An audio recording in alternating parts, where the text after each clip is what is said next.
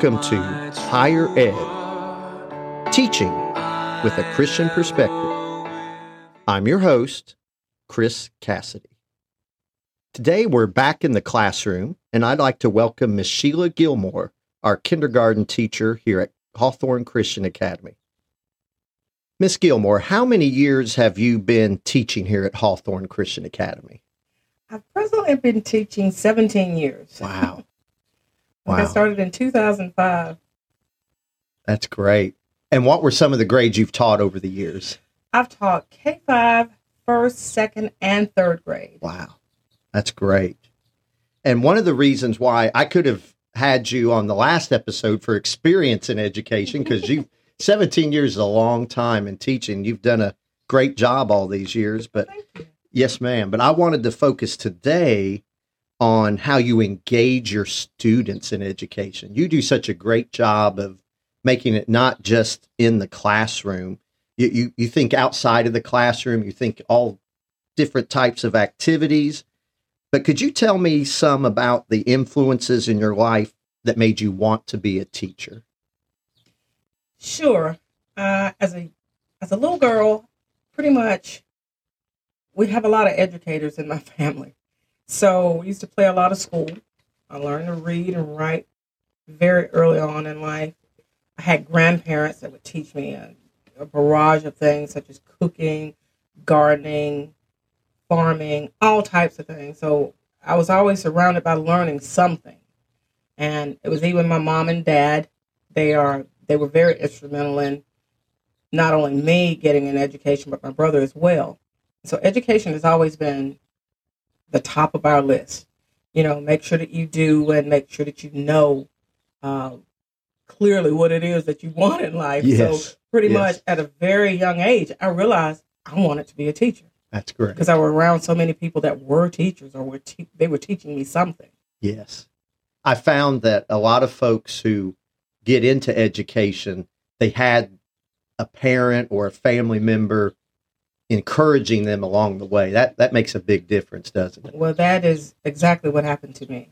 I had a lot of people encouraging me, and through their encouragement, I love to learn.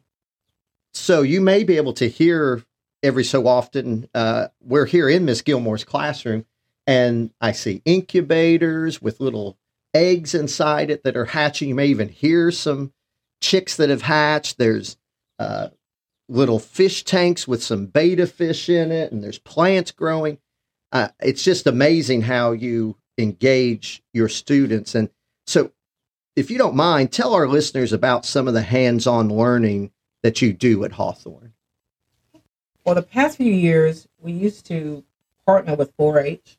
Um, my children were in 4-H, and they did a lot of things in that program, and I just enjoyed having kids learn about more than the ABCs and the one, two, threes. However, they are very important. So we do teach that. But in addition to us teaching, or at least me teaching it, I included gardening, small animals such as rabbits, dealt with birds, all types of birds, all types of quail. Here at Hawthorne, I think we were the hatchingest school actually in the county because I truly I was the vendor Yes. for everyone. So I know who got which eggs, and I think we got a lot more. So we've hatched everything from chicks, quails, pheasants, emus, guineas, geese, you name it. We've Wow. hatched all these things right here at Hawthorne. And it just, the children's eyes, they just light up when they see all these different animals, but they've never actually seen them hatch. Wow. And here we've I've had I've been given an opportunity to teach them from within the egg. They know when something's fertile, when an egg is not fertile, when they're when the egg has stopped developing, they can tell that there's a blood ring. Oh, it stopped developing.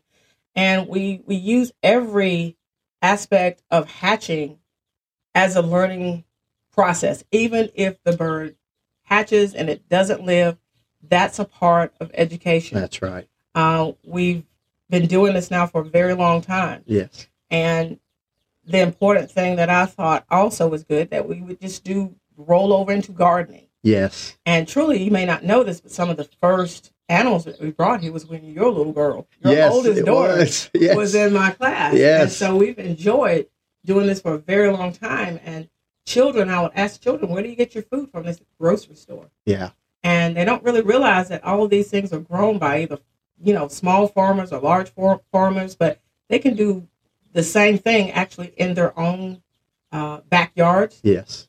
And we chose, and I chose to have their backyard, our backyard here at school. That's right. And so we started gardening, and it's been great ever since. But people think that I actually did all of this. I do not. And I have pictures to prove it. These children have actually put the soil into the containers. They've planted these uh, vegetables and they've watered and they've harvested all of these plants and even tasted them. yes. And we've actually used a few of them actually in our cafeteria. That's right. We serve some of it in our lunch. Even we some of the lettuce and the vegetables and things we've we've eaten here at the school. That's we have, right. and I and I think it's just important that they know that they can also grow what they actually purchase, Yes. and, and they're always excited. Yes. They're always excited. Yeah, I'm I'm going to put in the show notes some pictures of Miss Gilmore's container gardening and some of the animals she's grown and raised. So I think uh, our listeners will be very much interested in seeing everything that you do here at the school and with the children.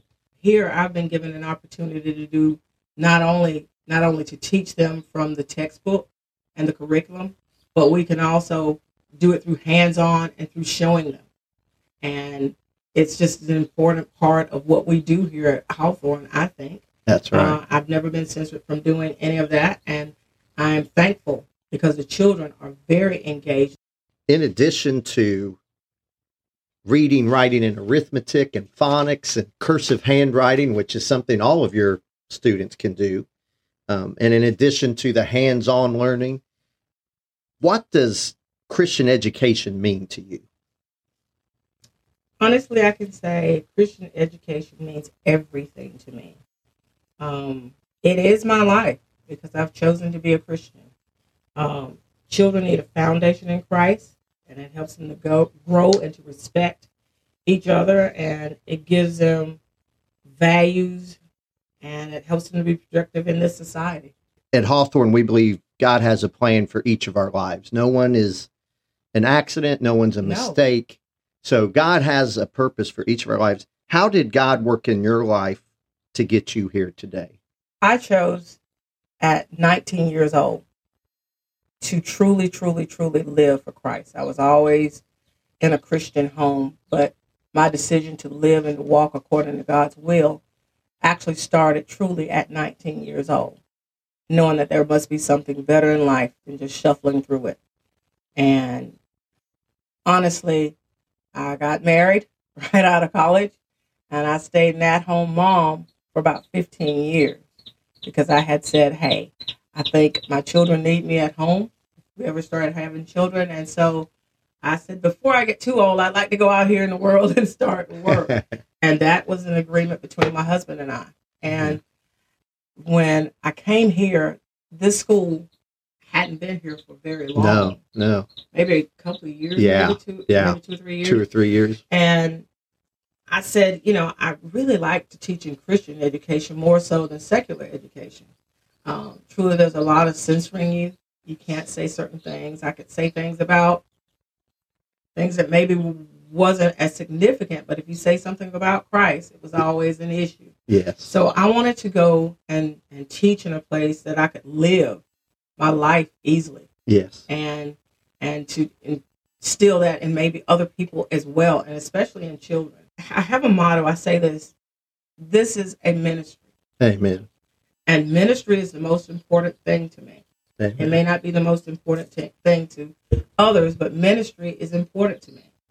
And the way I got here is I prayed and I asked God, where should I work? Because it's very easy to choose, pick and choose where you want to work and then not be satisfied once you get there. And I came here and I met our administrator, Miss Michelle Cassidy, and she was very nice. And I thought, hey, this is a nice place to work. it's it's a step of faith when you come teach at a Christian school. And truly, it was the faith that I chose to step into. And, you know, I've never regretted it, not even once, in being a teacher here. I've enjoyed it over the years. Amen. And I was thankful that God showed me that I needed to be here. So, how I came here is through my prayers. Amen. And I think through the prayers of others as well. That's right. And I, like I said, I work here as if I work unto Christ. That's right. And that's the only way that we we both can be productive. That's right. school as well as myself. Well, Miss Gilmore, if you had one tip for a new teacher in Christian education, what would that be? I would say to work here at this school, to work as if you're working unto unto Christ, and I, and if that is well done, then there should be no worries.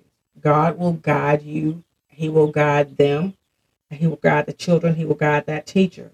Um, as we follow Christ, children have a tendency of following us, and we have a responsibility to them. Yes. So we are the examples that God has placed before them, and always be mindful that that is what we are. That's always my biggest concern, me personally. At the end of the day, I'm like, Lord, please, I pray that I've not led any of your children astray through anything I've said or done. I pray that everything I've said or done would point them to the Lord, like you said. That's the reason Christian education is here. We're different Amen. than many other forms of education because everyone matters. That's right.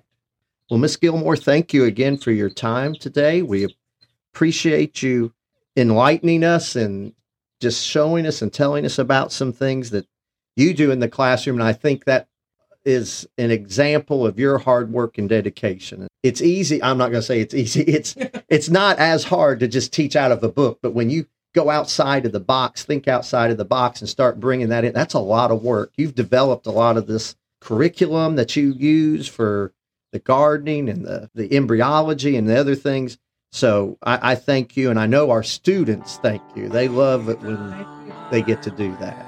Well, thank you for listening to Higher Ed.